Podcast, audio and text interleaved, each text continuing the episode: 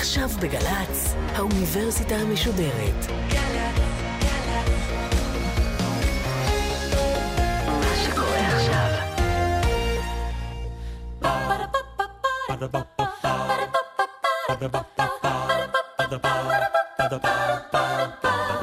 האוניברסיטה המשודרת מציגה קובי מידן במסע לגילוי סודותיו של המוות. והפעם, שיחה עם הדוקטור חן קוגל, מנהל המכון הלאומי לרפואה משפטית, על התהליכים שעובר גופנו לאחר המוות. שלום לכם. אם אתם אה, מלווים אותנו במסע המעניין, אני חושב, והמשונה, אני בטוח, הזה של אה, סדרת ההרצאות על המוות, אה, הייתם איתנו במקומות שונים, רובם, או אפילו רובם ככולם, קשורים לביולוגיה של המוות. הפעם אנחנו נדבר דברים קונקרטיים לגמרי. דוקטור חן קוגל הוא המנהל של המכון לרפואה משפטית, הידוע בכינוי אבו כביר. הוא ראה אלפי מקרי מוות, גופות, בדק אותה, ניתח, כתב חוות דעת, ונדבר איתו כאמור על המוות עצמו. מה קורה לגוף אחרי המוות? כי כאמור אי אפשר לעבור סדרה של שיחות על מוות בלי לתאר את המוות עצמו. וכפי שאתם בוודאי מבינים, זה לא תמיד יהיה הכי נעים. אם יש ילדים ליד המכשיר, או אם אתם עצמכם רגישים לנושאים שיכולים להיות גרפיים מעט, ראו הוזהרתם. יש לזה גם uh, צדדים משפטיים ובלשיים מרתקים, וגם אליהם כמובן נגיע. דוקטור חן קוגל, שלום לך. שלום, שלום. בוא נתחיל בסקירה כללית של התהליכים שעוברים על גופנו מאותו רגע מלבב של מוות. קודם כל אני קצת מתרגש, אני פשוט לא רגיל לדבר ששומעים אותי. אני רואה לאנשים חיים, אז זה, זה כבר מחמיא לי. יפה. אה, אבל מה קורה לגוף שלנו אחרי שאנחנו מתים? אה, קודם כל המוות זה לא רגע אחד. אה, עד שנות ה-60 הגדירו את המוות כהפסקה של הסירקולציה והנשימה, של מחזור הדם והנשימה. אבל אחר כך המציאו את מכונת הלב ריאה, והרי זה אנשים שאין להם לב שפועם לכשעצמו, משהו אחר מפעיל אותו, וגם אין להם נשימה עצמונית. ובכל זאת, אחרי הניתוח הם חוזרים לחיות. או אנשים שעשו החייאה, ליבם הפסיק לפעום, ובא מישהו ולחץ על בית החזה שלהם ועשה החייאה, ואחרי עשר דקות הלב חזר לפעום. אז מה, הם היו מתים וחזרו? הבינו שזה לא הפסקת פעולת הלב. ואז הכריזו שהמוח הוא זה שאחראי, ובעצם מצאו את המושג הזה מוות מוחי. ואני מניח שדיברתם על זה כבר בתוכניותיכם. וגם סיכמנו את הנקודה שלפעמים התפתחויות טכנולוגיות, כלומר לידתה של טכנולוגיה חדשה, מולידה סוג חדש של מוות. בהחלט. ואם נדבר על מה שאני עוסק בו, אז בעצם אנחנו לא מתים בחתיכה אחת, אנחנו מתים פיסה אחר פיסה, מכיוון שכל רקמה יש לה את הקצב שלה, שבו היא מאבדת את החיות שלה. הדבר בעיקר תלוי ברגישות של הרקמה להיעדר חמצן והיעדר חומרי מזון. והרקמה הראשונה באמת שהרגישה ביותר זה רקמת המוח, שגם הוא לא הומוגני, אבל תאים בעיקר בקליפת המוח הראשונים שרגישים לזה, ולכן אה, אנחנו רואים את זה ראשון. יש תאים שיכולים להאריך עד כדי 24 שעות, כמו תאים שנמצאים ברקמת החיבור, שנמצאים בגידים שלנו ובמקומות אחרים. דרך אגב, זו אחת הסיבות שאפשר להשתמש בזה להשתלה, בכל מיני רקמות, כמו מסתמים של הלב, כמו גידים, ואתה יכול לקחת אותם גם ממי שמת לאחר זמן לא אה, רב, אה, עד 24 שעות, לקחת את הרקמות האלה ולהשתיל אותם באדם חדש, כלומר, הם לא מתו. אם היו מתות, הרי אי אפשר היה, התאים לא נהרסו. התאים עדיין קיימים, ואם הם לא היו קיימים, אז, אה, או שלא היו מתפקדים, או בעלי יכולת עתידית לתפקוד לא היו יכולים להשתיל את זה. כלומר, הקצב המשתנה שלוקח לאיברים מסוימים למות, הוא גם קובע את היכולת להשתיל אותם, כן או לא. בהחלט. ולכן, אה, נניח כבד שרוצים להשתיל אותו, אפשר לקחת אותו רק מאדם שליבו פועם. כלומר, הוא בכלל לא מת לפי ההגדרה הקודמת שהייתה בשנות ה-60, רק מוחו מת. אבל איברים אחרים או רקמות, לדוגמה קרניות של עיניים, בוודאי שאנחנו לוקחים גם 12 שעות לאחר המוות, עור, עצמות, מפרקים, גידים וכיוצא בזה. Mm-hmm. אפשר לקחת גם זמן רב. אז לכן המוות הוא לא בחתיכה אחת. מבחינה משפטית, דרך אגב, אנחנו באמת מגדירים את זה כמו הגדרה ישנה, הפסקת פעולת הלב. אם לצורך העניין של רצח או הכרעה במשפט מתי אדם מת, אז ההגדרה הישנה של הפסקת מחזור הדם היא זו שקובעת. כן. דיברת על כך שאפילו בתוך האיברים עצמם יש, יש סדר מוות. למשל, דיברת על המוח. כן. ואמרת, אם אני לא טועה, אה, שהקליפה מתה יותר מהר מאשר גזע המוח. נכון. זה קשור לאבולוציה או לרמת תחכום? זאת אומרת, זה קשור לזה שהקליפה היא יותר מתוחכמת ויותר מאוחרת באבולוציה? זה קודם כל אה, יפה, זה מעניין מאוד מה שאתה אומר, אבל ככל שהמרכזים הם פרימיטיביים יותר, במרכאות, אה, מה שהיה קדום קדום יותר, מת מאוחר יותר, ואנחנו רואים את זה לא רק במוות, אנחנו רואים את זה נניח שמישהו שותה אלכוהול. הדבר הראשון שנפגע זה התפקודים הגבוהים יחסית, התפקודים של הקליפה. לאחר מכן אנחנו הולכים לתפקודים מוטוריים, הוא כבר לא הולך יציב, ותפקודי הדיבור. לאחר מכן, בסוף אנחנו מגיעים לתפקודים של גזע מוח, כמו מרכז הנשימה. אם, אתה, אם אדם ישתה אלכוהול בכמות גדולה, מרכז הנשימה יהיה משותק, והוא לא ינשום וימות. אוקיי, אז זה, זה פחות או יותר אה, האמירה הכללית על כך שהמוות איננו רגע אחד, אלא כן. אנחנו מדברים על סדרה של תהליכים מדורגים בזמן. נכון. אבל מנקודת המבט שלך שעומד וצופה, מנקודת המבט של הראייה, מה רואים כאשר האדם מת? אז השינויים הראשונים קורים בעיקר בעיניים, אה, ויש את התיאור הזה, גם בספרות אנחנו רואים, על הבוהק שעובד, וזה נכון. אה, מדוע? אחד הדברים זה בגלל שכלי אדם, היחידים שאפשר לראות אותם בגוף שלנו, הרי כלי אדם מוסתרים על ידי האור, אנחנו רואים אותם בקרקעית העין, ברשתית, וכאשר הדם מפסיק לזרום, אז הצבע של הרשתית וההחזר שלה משתנה, ואז רואים את האטימות, את המבט המזוגג. כמו כן, הקרנית שלנו אחרי זמן מה, לא מיד, מתכסה באיזשהו קרום מעט עכור, ואז אנחנו רואים את העכירות של הקרניות. כמובן זה תלוי אם העיניים סגורות או לא. לאחר מכן, יש לנו תופעות אחרות שקורות uh, בגוף. הדבר שהוא בולט אולי זה שינוי צבע שקורה אחר כך. שינוי גוון מכיוון שאדם לא זורם בסירקולציה, אלא הולך למקומות הנמוכים, הוא נאגר לפי כוח הגרביטציה. ואז במקומות שהם גבוהים יותר יחסית, האדם יהיה חיוור מאוד, ובמקומות הנמוכים יותר, שם ייאסף אדם, יהיה כתמי מוות. שכתמי המוות זה מין אזורים סגולים, בגלל שהאדם מצטבר שם והוא איננו מחומצן, ואז הוא נראה סגול, ואז אם הופכים את הגופה, נניח שמישהו שוכב על גבו והופכים את הגופה ורואים את ההבדל המשמעותי בין הצד הקדמי שלו לצד האחורי שלו, כמובן שמדובר על צד קדמי אנטומית.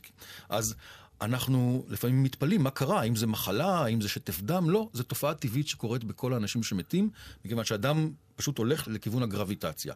התופעה הזאת, דרך אגב, היא יכולה לשמש לנו גם אה, כשעון לזמן המוות, מכיוון שבגלל כל מיני שינויים שקורים אה, לא רק בצמיגות של הדם, אלא גם במסיסות השומן, אז ה... כלי הדם נסגרים, וגם התאים משתנים, ואז כתמי המוות אינם זזים יותר לפי כוח הגרביטציה, אלא מתקבעים במקומם. זה תהליך מורכב. כלומר, היווצרות כתמי, ה... כתמי הדם, כתמי המוות, מה כן. שאתם קוראים, היא עניין, גם הוא קצוב בזמן. כן. Okay. אוקיי. זה מתחיל מיד עם המוות. אבל זה משתנה לאחר זמן והם כבר לא מאבדים יותר את מקומם כשמזיזים את הגופה. זה כמובן תהליך מורכב, אבל אם נפשט את זה, אפשר לומר שבין אה, שלוש וחצי עד שש שעות הכתמים משנים קצת את מקומם, אם לוחצים עליהם הם עדיין זזים, ולאחר מכן, אחרי שש, אה, בין שש לשתים עשרה שעות, הם כבר לא זזים יותר. אז יש לנו מקום שאנחנו יכולים לומר, אנחנו יכולים לומר מתי הבן אדם מת. אפשר גם לומר באיזה תנוחה הוא מת, מכיוון שאם נניח אדם תלה את עצמו, כתמי המוות יהיו ברגליו. ואם הזיזו את הגופה לאחר שהוא תלה את עצמו, אנחנו נראה חוסר התאמה בין התנוחה של הגופה כפי שאנחנו מוצאים אותה, נניח בשכיבה, לבין התפזרות או פילוג, התפלגות כתמי המוות על פני הגוף. פתאום נראה גופה עם קדמה ברגליים ולא בגב. כלומר, אם, אם מישהו מת ממיטה טבעית או, או מיטה אלימה והוא היה על גבו, כן. ואחרי שלוש-ארבע שעות אה, מישהו מחליט להעביר אותו, תוכלו לאתר את זה על פי המיקום של כתמי אדם שמתאים לתנוחה הראשונית על הגב. נכון, בדיוק, ויש גם עוד דרך שאנחנו יכולים לעשות את זה, והתופעה הזאת קוראים לה צפידת מוות, או ריגור מורטיס בשם היותר מוכר. צפידת המוות זה התקשחות של השרירים שקורית אחר המוות, וזה נובע מכך ש... כדי לזוז, הסיבים החלבוניים שמרכיבים את השרירים, האקטין והמיוזין, הם נעים זה על גבי זה אה, באמצעות משוטים קטנים שקוראים לה מרומיוזין. האנרגיה נדרשת כדי לנתק את הקשר בין הסיבים האלה ולא כדי לייצר את הקשר. זאת אומרת שאין לנו אנרגיה, החומר שאוגר את האנרגיה, שקוראים לו ATP, אדנוזין טריפוספט, החומר הזה מתחיל לאט לאט להתפוגג לאחר המוות או להתפרק ליתר דיוק, אין לנו את מטבע האנרגיה של התאים, ואז הסיבים מתחברים זה לזה ואינם יכולים לזוז. מה שנראה בעין זה שהאדם מתקשח באותה תנוחה שבה הוא היה. גם זו תופעה שקצובה בזמן, זאת אומרת שקודם כל זה בא לידי ביטוי בשרירים קטנים. נניח, אם לא מצליחים לפתוח את הפה, את הלסתות, אז האדם מת לפחות שלוש שעות. אם לא מצליחים להזיז את הידיים, שרירים יותר גדולים, הוא מת לפחות חמש שעות. אם לא מצליחים להזיז את הרגליים, שרירים עוד יותר גדולים, זה שש-שבע שעות. ריגור מורטיס הזה מגיע לשיא אחרי כעשר שעות, נמשך בפלטו עוד, תלוי איפה מסתכלים בספרות, בין 18 ל-36 שעות, ואז מתחיל להתפוגג באותו סדר שהוא הופיע. כלומר, יש לנו שעון של זמן המוות. אבל יש לנו עוד דבר, גם תנוחת המוות, כי הוא מקבע את התנוחה, ולכן אם מישהו מת בישיבה, אז הרגליים שלו יישארו מקופלות. זאת אומרת שאם אנחנו הולכים בשדה ורואים שמישהו שוכב על הגב אבל רגליו מקופלות, למרות שהמשטח ישר, אנחנו יודעים שהוא לא מת שם, אלא העבירו את הגופה לאחר שהתפתחה כבר צפידת המוות. ולכן, בקורס לרוצח המתחיל, שאני כן. נותן כאן, אה, יש להעביר את הגופה אחרי הרצח מיד, לפני שהתפתחה צפילת המוות וכתמי המוות, כדי שנדע, שנחשוב שזירת המוות היא הזירה שבה בוצע הרצח. Hmm. יצא לך אישית, אני פותח כאן סוגריים, יצא לך אישית, או ללוות מקרה, שבו באמת בגלל אי התאמה כזאת הבנתם שמנסים אה, לשקר? כן. ואפילו היו מקרים מאוד מפורסמים שלא אני אישית ליוויתי, אבל דוגמה, הרצח של דני כץ, שגופתו נמצא במערה, אחת השאלות המרכזיות שהייתה שמה, זה האם הוא נרצח במערה או שגופתו הועברה לשם. והדברים שחיזקו את העניין שגופה הועברה זה חוסר התאמה בין תנוחת הגופה לבין כתמי המוות וצפידת המוות שהייתה שמה. אז uh, יש מקרים כאלה ולא אחת. אז uh, אגב, למי שמצטרף אלינו עכשיו, אנחנו עם הדוקטור חן קוגול, המנהל של המכון לרפואה משפטית, מה שמסביר את uh, נושא השיחה, בתיאבון לכולם. Uh, דיברת על צפידה, אבל אני יודע שיש גם תופעה הפוכה שנקראת רפיון שרירים אחרי המוות. נכון. איך זה, איך זה הולך ביחד? או, אז, אז שאלה מצוינת, מכיוון שמיד אחרי שאנחנו מתים, כמובן, יש ירידה בטונוס של השרירים. הרי אנחנו כל הזמן נמצאים באיזשהו טונוס, באיזשהו מידה של... אה, שיווי משקל בין שרירים שונים בגוף, שרירים מנוגדים. אחרת לא היינו יכולים לעמוד יציב נניח. היינו מין גוש רפוי. וכאשר מתים, אז כמובן הגירוי העצבי ששומר על הטונוס הזה נפסק בבת אחת, ולכן אנשים שמתים נופלים. כי אחרת היינו נשארים לעמוד בישיבה. בעמידה, סליחה, לא בישיבה. אבל אם אדם יושב נניח, אז בוודאי שהוא יישאר על כיסאו, מונח על כיסאו. הטונוס מיד אה, גורם לאדם ליפול, ולכן רוב המתים שוכבים. אבל לאחר מכן מתחילה צפידת המוות, הגוף מתחיל להתקשח באותה תנוחה בו הוא נמצא עכשיו, ואז כאשר צפידת המוות מתפוגגת, שוב מתחיל תהליך של רפיון. זה באמת תהליך הריקבון. זה תהליך שפשוט אה, החומר האורגני נרקב, ואז הקשרים בין המולקולות של השרירים נגמרים. אחת ולתמיד, כשאנחנו מתים אנחנו עוצמים עיניים וולונטרית? Uh, התשובה היא זה תלוי, כמו mm. תמיד. אם אנחנו נניח בעמידה או במצב שהראש יחסית גבוה, אז בגלל הרפיון שקורה אחרי המוות שהזכרת אותו, אז עפעפיים נעצמים. אבל אם אדם מת בשכיבה ועיניו כלפי מעלה, אין סיבה שיעצום את עיניו, ואחר כך גם צפידת המוות תהיה בשרירי העפעפיים, ויהיה לנו קשה אפילו לסגור את העפעפיים. צריך לחכות עד שהעפעפיים, uh, הצפידה בהם תיגמר. וזו הסיבה דרך אגב שבסרטים מארצות הברית שרואים, הקבורה בארצות הברית בדרך כלל היא שעות רבות. אפילו ימים לאחר מכן, שתפילת המוות כבר מתפוגגת, ולכן שבאים ועוצמים את עיניו של המת זה קל, אבל אם יש תפילת מוות, בעפעפיים קשה לעצום את העיניים, נפתחות בחזרה. כן. אה, בוא נדבר על אה, משתנים נוספים שמשפיעים על, על אותו תהליך אה, אוניברסלי. כלומר, טמפרטורה, מה קורה לכלי הדם הקטנים וכולי. אוקיי. Okay. אז קודם כל, אחד הדברים שקורים זה התקררות של הגוף. זה לא מיד, כי הגוף שלנו מייצר חום גם אחר המוות. והכבד, נניח יש בו מאגרים של גליקוגן, והגליקוגן הזה מתפרק, ותוך כדי תהליך הפירוק יוצר, במשך השלוש שעות הראשונות בערך, נוצר עדיין חום, וטמפרטורה יכולה אפילו לעלות. מדברים על טמפרטורת הליבה, אבל כולנו יודעים שמתים קרים, זה אחד הדברים שמתואר תמיד. וזה בגלל שהטמפרטורה שלנו, שהיא 37 מעלות, היא בערך איזשהו שיווי משקל בין כמה שאנחנו מייצרים לכמה שאנחנו מאבדים חום לסביבה. כשאנחנו מתים, אנחנו מפסיקים לייצר אחרי שלוש שעות, ואז יש רק עיבוד חום. והקצב של ההתקררות, כמובן בתלות בטמפרטורה החיצונית, בכמה הבן אדם שמן, בכמה ביגוד יש עליו וכולי, בתלות בהרבה משתנים הטמפרטורה הזאת, הירידה, קצב הירידה של הטמפרטורה יכול לשמש לנו להארכת זמן המוות. ויש אפילו נוסחאות מתמטיות מאוד מתוחכמות, שהרבה פעמים גם לא מדויקות, אבל הן משמשות אותנו להערכה הזאת. ובדרך כלל בטמפרטורה כמו שבישראל ממוצעת, שזה 20-25 מעלות, ליבת הגוף תגיע לטמפרטורת הסביבה אחרי בערך 24 שעות. שזה מסתמן כזמן... 24 30 שעות זה זמן חשוב מאוד, לפי, נכון, ה, לפי כל התהליכים נכון, שאתה מתאר נכון. כאן. זה הזמן שאנחנו יכולים לדייק יחסית. אז תגיד רגע, אתה מדבר כבר על שלושה שעונים של, של קביעת זמן מוות. דיברת על, על הכתמים, כן. דיברת עכשיו על הטמפרטורה. ודיברת על רפיון או, או צפידה. כן. בשילוב של כל השעונים הללו, ובתנאים אידיאליים, שאין הטעיות וכולי, אתה יכול להגיע לאיזה רמת דיוק, כשאתה מקבל יום או יומיים אחרי, אתה יכול להגיע לרמת דיוק של מה? של דקות? של... יש, שעה? יש כמובן גם מדדים אחרים, אבל אה, ככל שאתה מתקרב יותר לזמן המוות, ככה הדיוק גדול יותר. Mm. ככל שאתה מתרחק, ככה זה הרבה יותר קשה. כמובן יש שונות מאוד גדולה, גם בצפידה נניח, אם אדם יש לו מסת שרירים מאוד גדולה, אז הצפידה שלו תתפתח הרבה יותר לאט, והפוך. אבל אה, בשילוב התהליכים אפשר לתת הערכה, זה לא קביעה, והדרך הטובה ביותר לדעת את זמן המוות זה להגיד, רגע, מה, מתי ראו אותו לאחרונה, ומה השעה עכשיו, אז זה בין לבין. אה, אבל אנחנו יכולים לתת איזושהי אינפורמציה נוספת, בשום פנים ואופן זה לא קביעה נחרצת. עוד uh, דיברנו על המיתוס של, של עצימת העיניים, ונפגוש עוד מיתוסים כאלה בשיחה שלנו, אבל הנה עוד אחד. המת הוא באמת כבד יותר? ואם כן, למה? התשובה לא. לא. לא, המת לא כבד יותר. יש אנשים שאיתרע מזלם והיו צריכים לשאת על גבם מתים, מקרא וכולי, ונשבעים שהמת כבד יותר. הוא פשוט לא עוזר לסחוב. ובגלל שהוא, להבדיל מאנשים אחרים שחיים, שיש להם איזשהו טונוס ויכולים לעזור, אז המת לא יכול לעשות את זה. וכמות של החומרים בתוך המת היא, היא לא משתנה, המת לא סופח, הוא רק מאבד. כל הזמן הוא מאבד, אנחנו כל הזמן מאבדים חומרים לסביבה.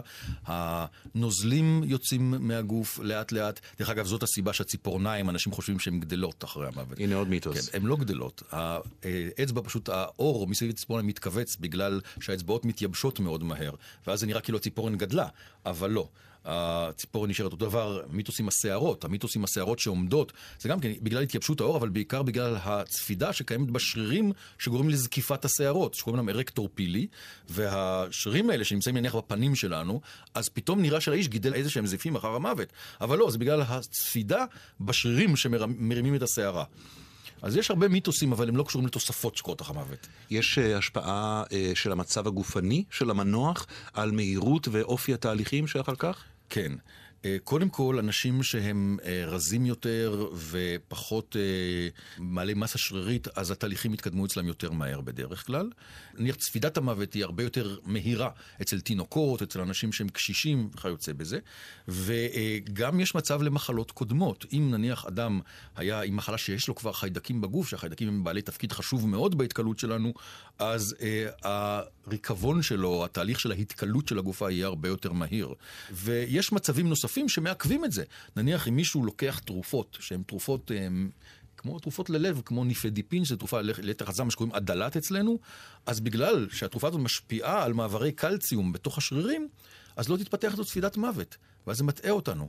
אני זוכר שקראתי פעם בספר שנקרא שנת הבשרים שלי, אה, שמדבר על, דווקא על תעשיית המזון, הבקר העולמית, אה, ושם הייתה טענה שבגלל כמות החומרים המשמרים במזון של האדם המודרני, הפתולוגיה, התחום שלך צריך לשנות את השעונים שלו. כי יש לנו, כשאנחנו מתים כל כך הרבה חומרים משמרים, שתהליכי ההתכלות שינו, השתנו. התשובה שזה לא ממש אה, מדויק, מכיוון שהחומרים המשמרים, למרות הרצון שלנו אה, להאמין שזה משפיע עלינו בצורה, אה, שנכנס לכל תא ותא מגופנו, זה לא ממש כך.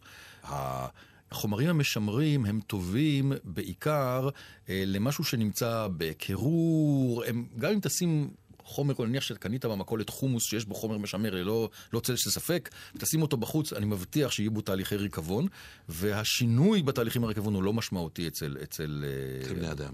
אנחנו גם רואים את זה. אין הבדל בין מוות של אדם טבעוני אה, ואדם שאוכל כל היום ג'אנק פוד. אנחנו לא נראה בזמן ההתכלות של הגופה הבדל משמעותי. בוא נדבר על מקום המוות. אה, בטבע, נניח מדבר לעומת קוטב. או. אז יש לזה באמת אה, שינוי, הטמפרטורה מאוד משמעותית וה, וההבדלים הסביבתיים מאוד משמעותיים בצורת ההתקלות שלנו. נניח אם אדם מת אה, ברגיל, לא במדבר ולא בתנאים קיצוניים, אלא, אלא בעיר או אפילו בכפר, מה שיקרה שמתחילים להתפתח תהליכי ריקבון. תהליכי הריקבון הם אה, נוצרים משני אה, גורמים עיקריים. האחד שלא משתנה בכל מקום שבו נהיה, שזה האוטוליזיס, הפירוק העצמי. שכל מיני חומרים שנמצאים בקיבה, או ב- בלבלב, במקומות שאחראים על העיכול בגוף שלנו, אז הם מתחילים לעכל את הגוף. מכיוון שהמנגנון שגורם הגנה לתאים בזמן שהגוף נמצא בחיים, איננו פועל לאחר המוות. ואז אנזימים משתחררים ומתחילים לאכול את הסביבה שלהם, לעכל את הסביבה שלהם. נדמה לי שמילת המפתח כאן היא חומציות, נכון? בקיבה זה חומציות, ובלבלב זה פשוט אנזימים שהתפקיד שלהם בחיים אה, לעכל באלף חלבונים. אה, עכשיו, זה קורה בסביבות הלבלב, הקיבה, מערכת העיכול. אבל זה לא הדבר העיקרי. הדבר העיקרי שגורם לנו להתפרק אחר מוות זה החיידקים שחיים עלינו. ובכל, אה, נוער, סנטימטר מעוקב של תוכן מעי, יש בסביבות עשר בחזקת תשע חיידקים, שזה המון. זה, יש לנו טריליונים של חיידקים, והחיידקים האלה אה, בעצם מפסיקים אה, לחיות איתנו בשיתוף פעולה כשאנחנו מתים. הם מאוד חיוניים לנו, הם עושים ויטמינים, מייצרים ויטמינים בגוף, כמו נניח ויטמין K או B3, והחיידקים האלה גם עוזרים לנו בעיכול, שבלעדם לא היינו יכולים לעכל חלק מה, מהמזון, אבל כשאנחנו מתים, הם מתחילים לעכל אותנו. והם אלה שגורמים בעיקר לריקבון. ובתהליך הזה, אם אתה שואל איך זה נראה, אז זה נראה רע מאוד. זה התהליך שנותן את הריח האופייני לגופה, הריח של הריקבון, אה, שבעצם מקורו בגזים שהחיידקים האלה מייצרים, שהם גזים כמו מתאן, מרקפטן וכיוצא בזה, זה גזים SO2, שזה גז ביוב, H2S. אה, וזה הריח של הגופות. גם גזים דליקים מאוד, נכון? נכון, מתאן זה, גז, זה הגז הטבעי שמפיקים עכשיו מהים, זה גז דליק וגופות יכולות להידלק אם מעשנים בקרבתם, גופות בריקבון. ספונטנית? זאת אומרת, בלי גיץ או... לא, צריך גיץ. צריך יש, גיץ. יש, יש איזה סיפור של בעירה ספונטנית, שאין לזה הסבר, שאנשים פתאום יושבים ופתאום נדלקים, אה, ופעם חשבו שזה אגדות, אבל יש יותר ויותר עדויות מהימנות, ואף אחד לא בדיוק מבין למה, זה מקרים מאוד נדירים. מדברים על איזו התלקחות של השומן מכל מיני סיבות. אבל יש גופות שהן בריקבון אחרי שהבן אדם מת, אם מישהו מדליק גיץ על ידם, אז כן, זה יכול להתלקח בגלל הגזים הדליקים האלה, בהחלט. וזה נראה רע, מכיוון שזה משנה, הגופה משנה את הצבע שלה, בגלל, בגלל התפרקות של ההמוגלובין, שמתפרק מהמוגלובין לבילי ורדין שצבעו ירוק, אחר כך לבילי רובין שצבעו צהוב, אחר כך להמוסידרין שצבעו חום, והגופה הזאת נהיית כמעט שחורה. אה, התאים עצמם גם כן מתפרקים וזה יוצר צבע, ואז גם יש התנזלות של הגופה. אנחנו כמו בשר שנרקב באיזשהו מקום, אז גם אנחנו, ואנחנו פשוט נהיים עיסה. ואחר כך יש גם את היצירה של הגזים, הגופה מתנפחת, גופה יכולה להתנפח עד פי ארבע מהגודל שלה. פי ארבעה? כן, זה, ובעיקר מקומות שיש בהם אה, גזים כמו הבטן, זה יכול להיות אה, הפנים, ש, שמתנפחים מאוד, קשה להכיר את הבן אדם, אה, נוזלים, נוזלי ריקבון יוצאים החוצה מפתחי הגוף, מחזה לא, לא מרהיב. ומה שבאמת אה, מסייע מאוד, אם זה בשטח פתוח, אה, זה בעלי חיים שמעכלים אותנו. אבל אם רגע נחזור לחיידקים, לא בעלי חיים, בעלי חיים של אה, שדה ורימות וכאלה, אז אה, זה תהליך טבעי שקורה בכל מקום. אבל מה קורה בתנאים קיצוניים, שאלת, אחרי כל הסיפור הארוך שלי? במדבר אין את הלחות המספקת כדי שחיידקים יוכלו לפרק את הגופה והם יכולים, הלחות נמצאת רק בפנים. ולכן אם נראה גופה שמישהו מת במדבר, בטמפרטורה גבוהה ועם יובש, אז התהליך שקיים הוא חניתה טבעית. אה, והחניתה הזאת היא בעצם משאירה את האור החיצוני שלם, נוקשה, בצורת קלף, בדרך כלל צהבהב או חום, מכווץ, והאיברים הפנימיים מתכלים. האיברים הפנימיים מתכלים כי יש בתוכם לחות והחיידקים שחיים במעיים שלנו יכולים לעכל אותם. אבל בחוץ אין לחות והם לא יכולים לפעול בטמפרטורה הזאת. ולכן אז נראה גופה שהאור שלה בעצם שמור. הוא אמנם קשה וצפוד, אבל הוא שמור, ואפשר לזהות אפילו את האדם אחרי שנים ארוכות. אבל בפנים אין איברים. יש מקרים כאלה שמצאו כן. אנשים במדבריות אחרי הרבה הרבה שנים שעדיין תווי פניהם ניכרו וכו'? בהחלט, בהחלט. יש, פנים, יש מקרים כאלה ולא מעטים. אה, נכון שבסביבה המודרנית בדרך כלל אנחנו חיים בתוך מזגנים או בתוך דירות שמעמעמים את הדבר הזה. אה, אבל אה, באנשים שחיים, שמתים במדבר יבש, כן, הם מוצאים את זה, והמצרים הקדמונים שחנתו, חוץ מהתחכום שלהם, אז גם הטמפרטורה והתנאים הסביבתיים מאוד עזרו להם אה, בעניין הזה. באזור טרופי ההתנהגות היא הפוכה, אם את דיברת על היובש, נכון? כן. באזור טרופי, אה, מה שקורה בגלל החום הגבוה יחסית והלחות הגבוהה, אז רקמת השומן הופכת לסבון. לא סבון ריחני. מה זה סבון? סבון זה חומצות שומן ביחד עם מלח. וזה בעצם הסבון, מוסיפים לו חומרי ריח. אבל מה שקורה, רקמת השומן התת-תורית, מתחת לראש שלנו יש המון שומן. ובעצם האור מתכלה, אבל השומן התת-תורי נשאר. והוא בעצם משמר, בגלל שהוא הופך לסבון שחיידקים לא מעכלים אותו, הוא הופך בעצם לאיזשהו אה, צורה מסוימת של הגוף, אפשר לראות קווי המתאר של הגוף ואפילו לזהות את האדם. טוב, נעצור פה. אה, דוקטור חן קוגל, המנהל של המכון לרפואה משפטית אה, באבו כביר. בשיחתנו הבאה נדבר על, על המשך התהליכים ועל נקודות שונות שיוצאות מתוך כל. השמחה הגדולה הזאת. תודה רבה לך. תודה רבה. Ba-da-ba-ba-ba.